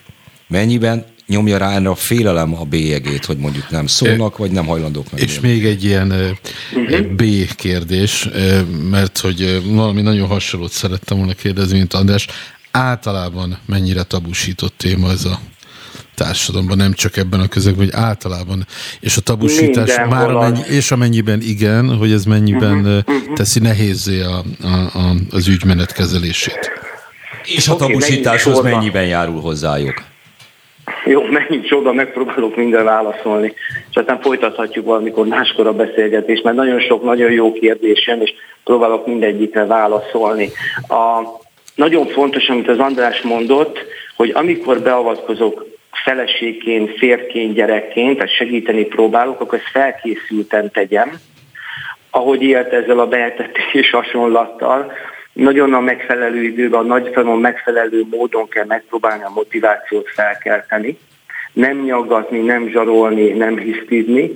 Ezt rohadt nehéz megcsinálni, erre vannak a szakemberek, vannak a hozzátartozói programok, önsegítő csoportok, ahol megtanulhatja a hozzátartozó, hogy hogyan segítsen. Tehát mindenkinek azt javaslom, hogy mielőtt segítenek, készüljön fel. Egy függő betegnek segíteni nem lehet úgy, hogy improvizálok. Ez az egyik kérdése a válasz. A másik az, hogy nyilván a tabusításhoz hozzájárul az, hogyha annak büntető jogi következménye van, hogyha én lebukok, de ugye például az alkohol esetében nem áll fenn, mert ott megihatunk amennyit akarunk gyakorlatilag, meg még készíthetjük is. Tehát igazából én azt gondolom, hogy a tabunak a legfőbb forrása az a tehetetlenségérzés, vagy az a fajta eszköztelenségérzés, hogy nem rendelkezünk garantált, hatékony, gyors gyógymóddal. Tehát minden olyan betegség a tabu kategóriába csúszik az emberiség számára, amivel kapcsolatban tehetetlen. Bár már én függőket kezelek, és az a célom, hogy elhiggyék, hogy tudok segíteni, de azért azt pontosan tudja mindenki, hogy adott esetben ez egy halálos betegség. És mindenki tudja, hogy Tudics nem rendelkezik varázspálcával. Míg mondjuk egy rossz szemet meg tudok műteni viszonylag hatékonyan, bizonyos szembetegségeknél nyilván, addig a függőségek gyógyítására nincsen garantált gyógymód. A tudomány még tartozik nekünk ezzel, hogy ezt megoldja. Én bízok benne, hogy meg fogja oldani, dolgoznak rajta nagyon. Tehát az, amikor azt érezzük, hogy itt nincs mit csinálni, akkor az ember ösztönösen hárítani akar. Tehát ez egy természetes pszichés énvédő reakció. És éppen ezért mindent meg kell tennünk annak érdekében, hogy azért mégiscsak csökkentsük valahogy ezt a tabut úgy, hogy beszélgetünk róla, úgy, hogy elfogadóak vagyunk, úgy, hogy minél többféle módon kínáljuk föl a kezelést, és akkor így egy záró gondolat, az elrettentés alapvetően nem működik, a függőségeknél azt tapasztaljuk, akár dohányzás, akár bármilyen elrettentő kampány, ezek nem működnek, ennek nyilván több oka is van, azért a szerek sajnos, valljuk meg, akár az alkohol, a kokain, elég jó élményeket tudnak generálni, viszonylag gyorsan fölülírják a félelmet, és amikor már nagyon félek, már nagyon fáj, már szembesülök a kínommal, akkor meg tudok annyit inni, hogy ne tudjak magamról, vagy annyit szívni. Tehát itt az elrettentés helyett teljesen más irányokból kell közelítenünk. Szerintem akkor ez végszónak is tökéletes lesz. Köszönjük Nagyon szépen, köszönjük Guris Lénesnek, hogy itt volt velünk, mi pedig pár perc múlva folytatjuk tovább az utolsó fél órára jövünk még vissza viszont hallásra. Én köszönöm a lehetőséget, minden jót. Nagy kép. Az élet dolgai földközelből és madártávlatból. Hont András és Német Róbert műsora a hét aktualitásairól szakértőkkel és érintettekkel. Na akkor most, mert előbb majdnem még beelőztem a saját magunk felkonferálását. Valóban ez itt a nagy kép, és velem, itt van szemben velem német Robert, én pedig Hont András vagyok, és az utolsó negyede a műsorunknak, amelyik mármint nem a negyede, hanem az egész műsor, az kábítószerrel, közélettel, kultúrával eh, foglalkozik, foglalkozott. Um, úgy nagyjából körbejártunk mindent, a kultúra kapott azt hiszem, hogy a legkevesebb hangsúlyt idáig, Robi, nem? Mármint a... Hát az elején ugye, amikor Dezső Andrással beszélgettünk, akkor azért a, a, a 20-as évek budapesti éjszakai kultúrája elő, előkerült, és aztán a többi beszélgetésben is mindig így úgy felmerült, hogy azért mondjuk így a szórakoztatóiparhoz, a könnyű, az aktuális könnyű kultúrához mennyire kapcsolódott a, a szerhasználat, vagy a drogfogyasztás. Tehát, hogy ez azért az összes beszélgetésben valamilyen módon előkerült. Meg Igen, hát ez, az ez érdekes, hogy ezt az aspektust hagytuk a legkésőbbre. Hát, talán lehet, hogy azt gondoltuk, hogy ez ennyire nyilván. Rockzenészként már, mint esetedben, és a, az, a, a könnyű zenei szcénában, egyszer fejbe fogom magamat lőni, ha a szcéna kifejezést használom. Rosszul áll a szcénád, András. Köszi szépen. Na, ez, ez aztán végképp nem hiányzott volna. Szóval, hogy miként és hogyan alakul a drogfogyasztás, mennyiben tekinthető mintának, mit lehet, egyáltalán kell-e valamit tenni, és az a könnyebbség hogy már is itt van velünk Dávid Ferenc, aki nagyon sokáig a Kék Pont projektmenedzsere volt, és hogy aztán mindenféle elektro zenei partikon dolgoztak azon, hogy, hogy ne legyenek stigmatizálva ezek az alkalmak. Jól fogalmazok? Jó napot kívánok!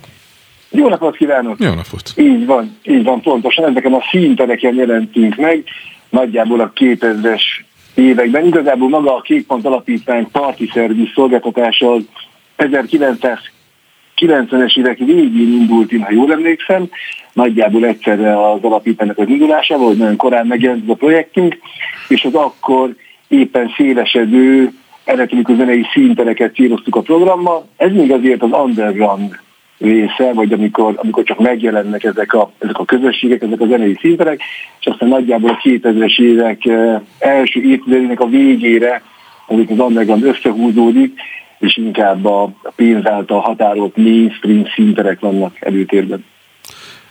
Hát nyilván az egész populáris kultúrának a, a története összefonódik valamilyen módon a, a szerhasználattal, de mondjuk így a rendszerváltási után, után években mondjuk a, most eszembe jut a Szigetről írt első ilyen mainstream sajtóban megjelent tudósítások, ahol drogszigetezték a... Tehát, hogy, hogy, hogy, hogy úgy mondjam, némi iróniával nem kellett ahhoz partira menni, hogy, hogy bizonyos könnyűzenei kultúrás események megkapják a drogos sztereotípiát, de mégis egyébként a partik világa stigmatizálódott ez ügyben erre így vissza tud tekinteni, hogy ez mondjuk hogy nézett ki így a 90-es években a, ennek az egész, vagy ennek a szintérnek a, a narrációja a sajtóban? És mennyire volt ez jogos?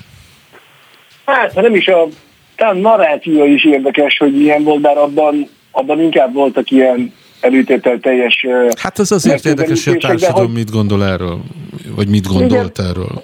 Hát igen, de ezek szerintem így a sima klasszikus morális tániknak voltak a jelei, amik nagyjából minden új új társadalmi jelenség esetében felbukkannak. Tehát abban volt szerintem egy nagyon érdekes változás, hogy ez egy alapvetően a partikultúra, az egy alapvetően feminin kultúraként jelenik meg, vagy helyezkedik szembe a, a maszkulinitás, ami főleg a rock környékén tapasztalható, és hát a, az alkoholnak valóban egy ilyen rettenetes presztízvesztett jellege volt ezeken a szintereken, és hát valóban az akkor felbukkanó stíl és az extazi, vagy a kezdetről mondta régió, Ekispuri, Trinó, Trió, tehát hogy ezek a szerek uralták jobban, vagy ezek, ezek voltak jelen. És hát ezt a, ezt a stigmát, vagy ezt a megbélyegzést azért azt gondolom valamennyire a társadalomtudománynak is köteles, lehet, hogy inkább felelőssége lett volna egy picit jobban vizsgálni, és mondjuk inkább kiemelni a technokultúrának más kultúrás aspektusait, amik, amik nagyon értékesek és fontosak, de valahogy ez a mai napig nem zajlott le, tehát a mai napig akár ezzel a felütésen is érzékeltetve megvan ez a, ez a fajta stigmatizáltság ennek a szintének, és ennek van a, valóban van a valóságban gyökere, tehát nem ez, egy, ez nem egy puszta kitaláció. Akkor a, a, akként a szereplőként szólok itt be, aki nem csupán, hogy drogot nem fogyaszt, de elektronikus zenét se nagyon, hogy mennyiben volt szükségszerű a különböző pszichedelikus mit tudom én, élmények használata a korai elektrozenei partikhoz. Tehát miért kapcsolódott egybe ez a kettő egymáshoz? Mind a két zenétől kérdezem. Szerintem, szerintem van egy, van egy az élmény meghosszabbítására tett törekvés, ez elsősorban a sokáig ébren lenni, és ennek a motorja mondjuk az amfetamin, akkor maga a zenei élmény megélése, vagy maga, vagy maga a teljesség élménye, Ugye az, itt elsősorban az MDMA esetében van az MDMA, ami az extrónak a hatóanyaga, ez egy érzelmi halucinogén. Ha valaki beveszi az MDMA-t, akkor egy bizonyos idő elteltével úgy érzi, azt halucinálja, hogy a többi ember nagyon szereti őt, és ő szereti a többi ember. Ez a típusú kollektív szeretet élni, ez egy nagyon fontos motorja az underground parti kultúrának. De ennek a, ennek a gyökereit megtaláljuk már a 60-as évek végén. Igen, bocsánat, Tehát, hogyha... ugye nem véletlen, hogy, a, hogy Angliában, ugye, ahonnan, ez, ahonnan a 80-as évek végén ugye szárba szökkent az elektronikus zenei kultúra, Second Summer of Love-nak hívták, ugye utalva a, a hippi korszakra. Szóval, hogy ennek egyébként annyiban, mert hogy ugye tőlem is kérdezte András, hogy mit gondolok erről, hogy nem kell kötni ez feltétlenül az elektronikus zenéhez, hiszen a, hiszen a 60-as években, amikor nem volt parti kultúra, vagy egy másfajta zenei kultúra volt, ott már megjelent a, a rockzene és a, a szerhasználat kapcsolata. Sőt, hát a jazzben is, ami egy ilyen felfokozott ugyancsak egy ilyen felfokozott élményt nyújtott a maga korában ott is. Persze, vagy akár a, vagy akár a, a rock and roll monotonitása is, persze. Tehát hogy ezek igazából az, hogy az emberek, hogyha sokan vannak együtt és, és táncolnak, hogy ott valamilyen típusú tudatmódosítás történik, az egy, az egy régi velejárója. Amiben egyébként újdonság, a kapitalizmus szerepe, meg a, meg a komodifikáció. Tehát mind, a komodifikációs a kapitalizmus minden jelenségből képes terméket csinálni. És igen, képes a, a zenei irányzatokból is terméket csinálni, és talán abból is egy ilyen második, második reneszánsza ennek a hullámnak, hogy, hogy itt ugyanúgy megjelennek, megjelennek ideóri darabkák, például a Peace, Love, Unity and Respect, tehát az egység, a szeretet, az összetartozásnak és az elfogadásnak az élménye, az a, az a 90-es évek Goa kultúrájában legalább annyira jelentős, mint amennyire volt egyébként a 60-as évek, 60-as évek végén. Az, hogy utána ez ágakra szakadva milyen más elektronikus zenei színtereket hoz létre, ez köszönhető a zenefejlődésének, hogy nagyon sok irányba történik, illetve annak, hogy a technológia mennyire válik elérhetővé. Tehát ha belegondolunk, a 2000-es évek elején budapesti parti, parti színterek, azok világszinten mondjuk így a harmadik legerősebb parti szintér volt New York és London mellett. Aztán az, hogy, az, hogy ebből hogyan emelkedik ki a hajógyári sziget majd később, ez egy másik történet, de hogy, de hogy egy, fontos, egy fontos, fontos érték volt. Akkor partit szervezni szerintem bizonyos szempontból nehezebb volt, mert hogy megszerezni a hangrendszereket, a különböző lejátszókat, az most sokkal könnyebb. Aztán az, hogy mondjuk most szerintem szabályozás szempontjából nehezebb partit szervezni, vagy mondjuk a West-Balkán tragédiát követően lezárul igazából a, a nagyon underground, nagyon illegális partiknak a szervezése. Tehát nagyon sok, nagyon sok szempont mentén formálódik a, a budapesti és a magyarországi parti. Mi az, amivel önök foglalkoztak, amikor ezeken a partikon vagy eseményeken tevékenykedtek? Mi volt a vállalásuk? Így van. A mi vállalásunk az az volt, hogy ebben a, ebben a, ezeken a kulturális szintereken megpróbáljuk csökkenteni a droghasználatnak az ártalmait. Tehát azt mondtuk, hogy oké, okay, az nem jó, hogy egyébként emberek drogokat használnak, és hogy akkor ezen átlendülünk addig ezt nem oldjuk meg, addig mi történjen. Ezeken a partikon egy olyan ö, csapatunk dolgozott, akik maguk is partizók voltak egyébként, de erre a napra, mint egy tapasztalati munkatársak, egy közösséget alkotva józanul ezen a szinten felépítettek egy pihenőpontot, ahol friss vizet, cukrot, gumiószert és információkat nyújtottak. Ugye ez a, ez a, ez a, ebben a korszakban az embereknek nem nagyon van tudásuk arról, hogy mi a speed, mi az amfetamin, mik az, ezek a szerek és hogyan hatnak, mert hogy egy-két rendőrségi kiadványon kívül alig beszél erről a társadalom. Mi megpróbáltunk olyan információkat átadni, amelyeket elkerülhették a rosszul néteket, azt, hogy nagyobb, nagyobb csávába kerüljenek, vagy hogy kipihenjék magukat. Ez egy rendkívül népszerű szolgáltatás volt a partizó körében, ami azt is jelentette, hogy segítette az elköteleződést azok iránt, az értékek iránt, amiket, amiket mi is közvetítettünk. Ez volt a parti szerviz szolgáltatásunk. Most már én azt gondolom, hogy, hogy a, a hozzáférhetőség a tudáshoz összehasonlíthatatlan. Tehát valaki képbe akar kerülni kábítószerek és hatásaikkal, az interneten viszonylag gyorsan és hatékonyan meg tudja tenni. Itt is előfordulhatnak, meg előfordulnak olyan élethelyzetek, amikor segítségre van szüksége valakinek, de hogy, de hogy az, amit mi csináltunk, az egy, az egy, az egy viszonylag, viszonylag intenzív stabilizálása volt inkább ezeknek a, ezeknek, ezeknek a partiknak, hogy ne történjen gond sikerült elérnünk olyan szempontokat, hogy mondjuk most már nem fordulhat elő, hogy melegvíz jön valamelyik csapból a bulin, csak azért, hogy az emberek megvegyék az ásványvizet. Tehát ebben mondjuk előrelépés volt. De még mindig lehetne több ruhatár, lehetne rövidebb a sor, lehetne barátságosabb a biztonsági szolgálat, azért, hogy ezek a partik, ezek valóban kulturális élményként lehessenek én az ember életében. Az, hogy emberek használnak pilotmódosító szereket partikon, ez már szerintem most így fog maradni egy darabig. Említette a West-Balkánt.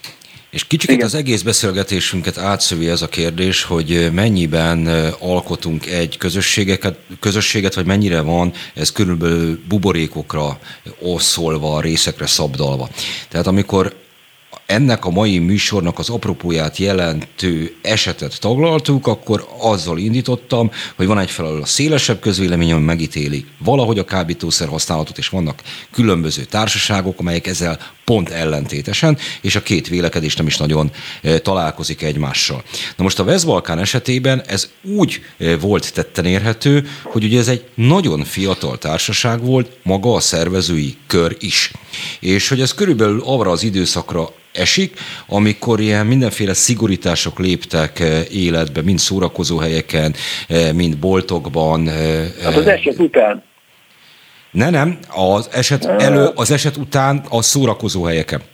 Az eset előtt az, arra gondolok, hogy mondjuk például az én kamasz koromban simán be, bementünk egy élelmiszerboltba alkoholt vásárolni, ezt a 2000-es években már nehéz volt megtenni, és hogy egy ilyen fiatal, a felnőttek számára szinte beláthatatlan farkasfalk alakult ki, amelyik megoldotta a saját szórakozását is.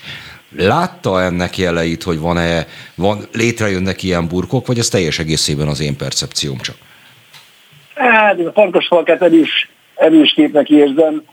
Ebben a, ez a, ebben, ebben a korszakban 2000-es évek első évek a vége, ekkorra megérik egy generáció újra, hogy amúgy hozzá, hogy hozzáfér a, a technológiához, hogy van egy zenei irányultsága, és ez egy nagyon fontos, ez egy nagyon fontos fordulópontja a magyarországi hártechnónak, az akkor megjelenő dubstepnek, tehát valóban van egy ilyen ágazatokra, ágakra szakadás, éppen kifut a drum and bass, és hogy ebben a változásban valóban volt, volt, volt több, több fiatal parti szervezői crew.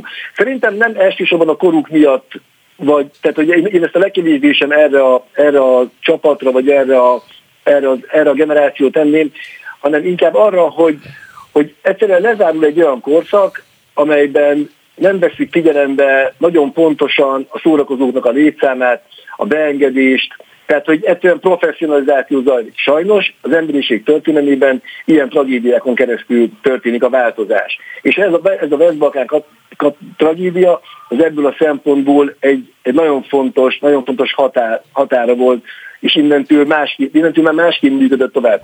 És a professzorizáció következtében nagyon sok olyan, nagyon sok olyan szempont került be a parti szervezésbe, amelyel biztonságosabbá válik a partizás. A a mi szolgáltatásunk szintén biztonságosabbá próbálta tenni a, a partizást egy másik aspektusában. Most hogy néz ki egyébként így a magyar, de hát jellemzően nyilván itt elsősorban budapesti eh, parti szcénáról beszélünk. Szerintem egy ilyen nagyon, tehát hogy azt, azt a pozícióját, ami, ami az ezer volt, azt, azt meg sem közelíti, vagy, vagy nem vagyunk. Én azt gondolom, hogy nem, Budapest nincs úgy rajta az európai parti térképen, mint amennyire mondjuk rajta van Kolozsvár például. Vannak, vannak jó partik, el lehet menni jó partikra szórakozni, de, de hogy alapvetően szerintem egy viszonylag jó működő, kevés problémával üzemelő rendszerről beszélünk. Amennyire mondom, én látom, de lehet, hogy más kérdezők, más problémákat látna. Én nem, én nem gondolom, hogy, hogy lenne bármilyen olyan kiugró attribútuma, ami, ami megkülönböztetni más. És mennyiben határozza meg jelen pillanatban a drog ezeket a szintereket? Azt említett, hogy a múltban mi volt. Ugyan, ugyanannyira, mint mindig. Tehát nem határozza meg, hanem ezeken a szintereken jelen van. Annyira van jelen, mint amennyire jelen van másokon az alkohol talán, talán annyira nincsen jelen a, a kábítószer, mint amennyire jelen van egyébként a fesztiválon az alkohol.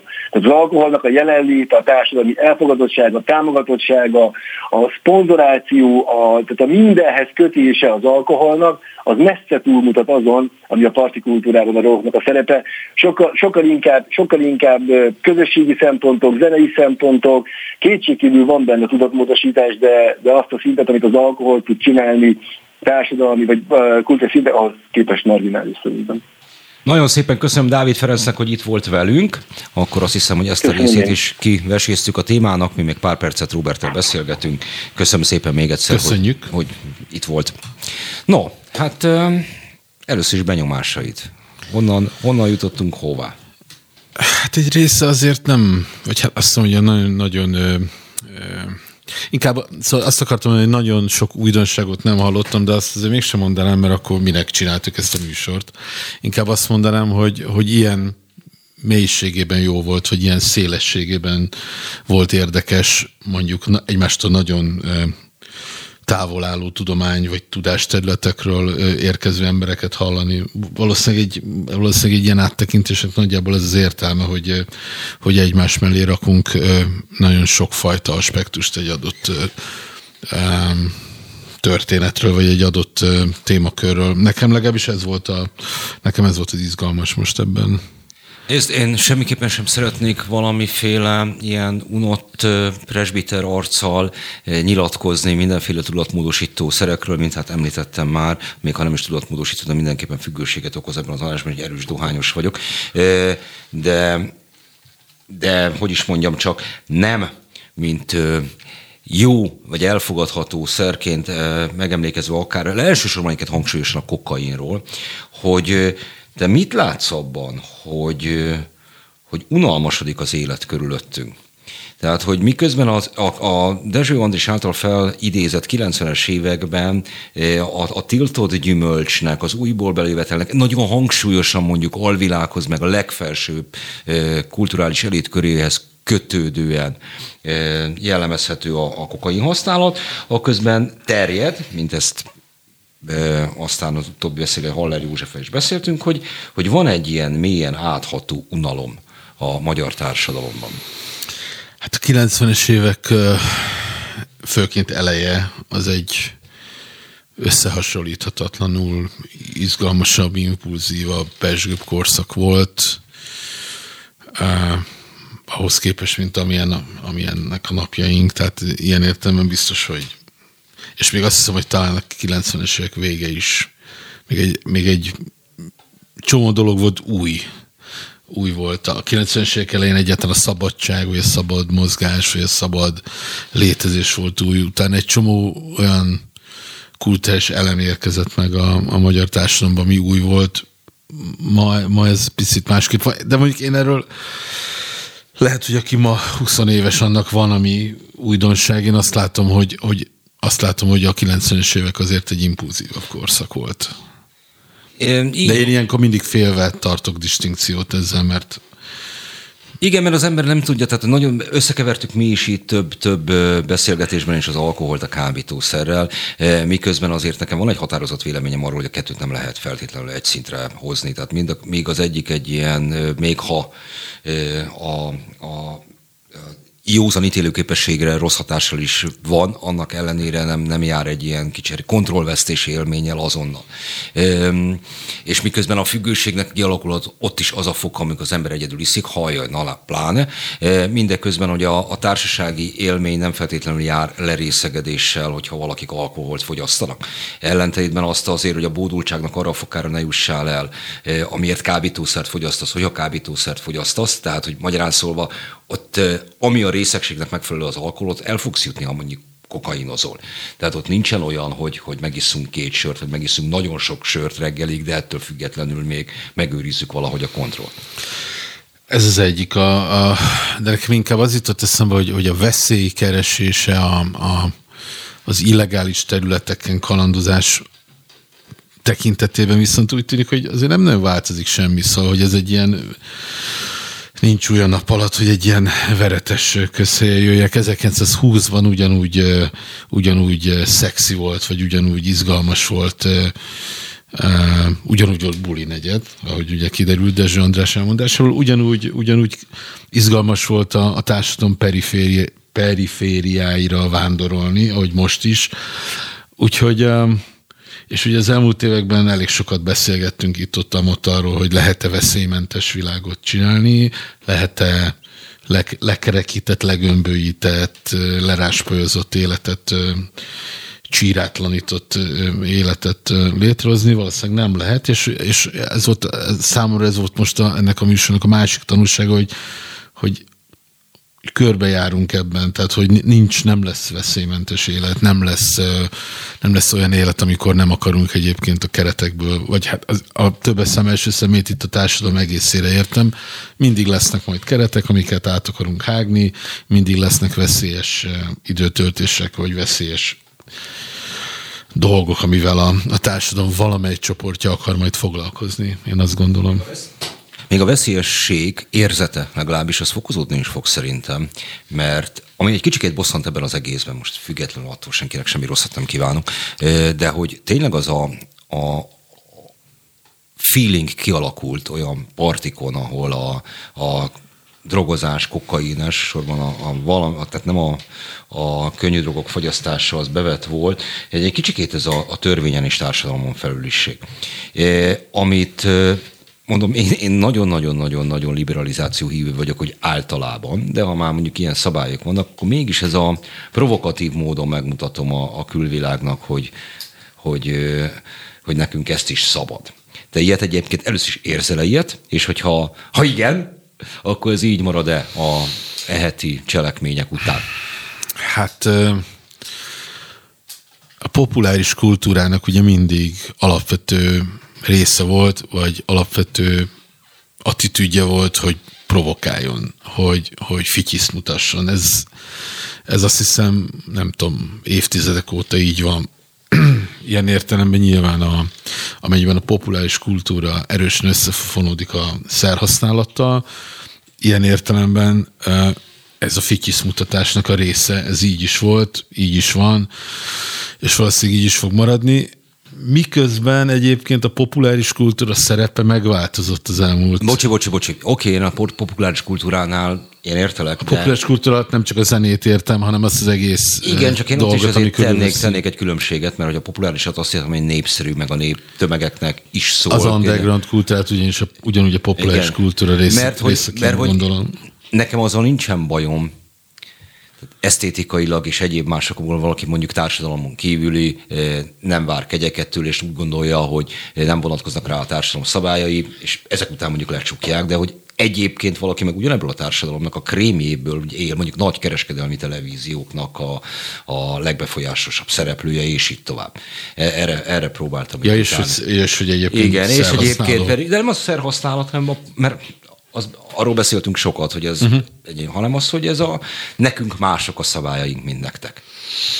És hogy ezzel a NER egyébként nem tud élni ilyen esetek, még akkor is, hogyha az van, amit mondjuk Dezső András mond meg, amit én is gondolok, hogy itt egy nem egy célzatos levadászásról van szó, hanem egyszerűen egy, egy felderítés jutott el idáig, de hogy ettől függetlenül ezt, jó, ezt, ezt lehet majd használni erre. Hát erről meg azt gondolom, hogy egyébként, egyébként mindenféle rendszerek és mindenféle évtizedekre jellemző volt, hogy az aktuális, amit ugye a szép emberek világának, vagy a gazdagok világának neveztek, annak mindig, annak mindig is volt egyfajta ilyen kiválasztottság érzete, hogy nekünk többet szabad, nekünk más szabad. Szerintem ebben sem nagyon változik a világ. Tehát azt hiszem, hogy ez, ez, ez száz éve is így volt, és most is így van. De még egy dolgot szerettem volna mondani, hogy és oda visszakötnék, hogy a populáris kultúra fityisz mutat, viszont a tömegkultúra, vagy akkor nevezzem a populáris kultúrát tömegkultúrának, azért az elmúlt 10-20 évben sokkal inkább kommercializálódott, vagy sokkal inkább mederbe terelődött. Mondjuk amennyire mondjuk a könnyű zene 10-20 évvel ezelőtt a lázadás része volt, most sokkal inkább egy fogyasztási cikk. És ez szerintem az egész a, a, a, a könnyű vagy tömegkultúra egészére igaz. Na hát akkor lehet, hogy ez, ez lett volna az pontos mondat, amit mondani akartam, ha hát hogy akkor minden átment én. fogyasztásra, akkor maradjunk ennek, ennél is, ez is legyen a vége és a rezümé a mainak. Köszönöm szépen, hogy velünk voltak, velünk legközelebb jövő héten lehet majd találkozni. Ez volt a nagykép német Robertel és Hont Andrással. Viszont hallásra.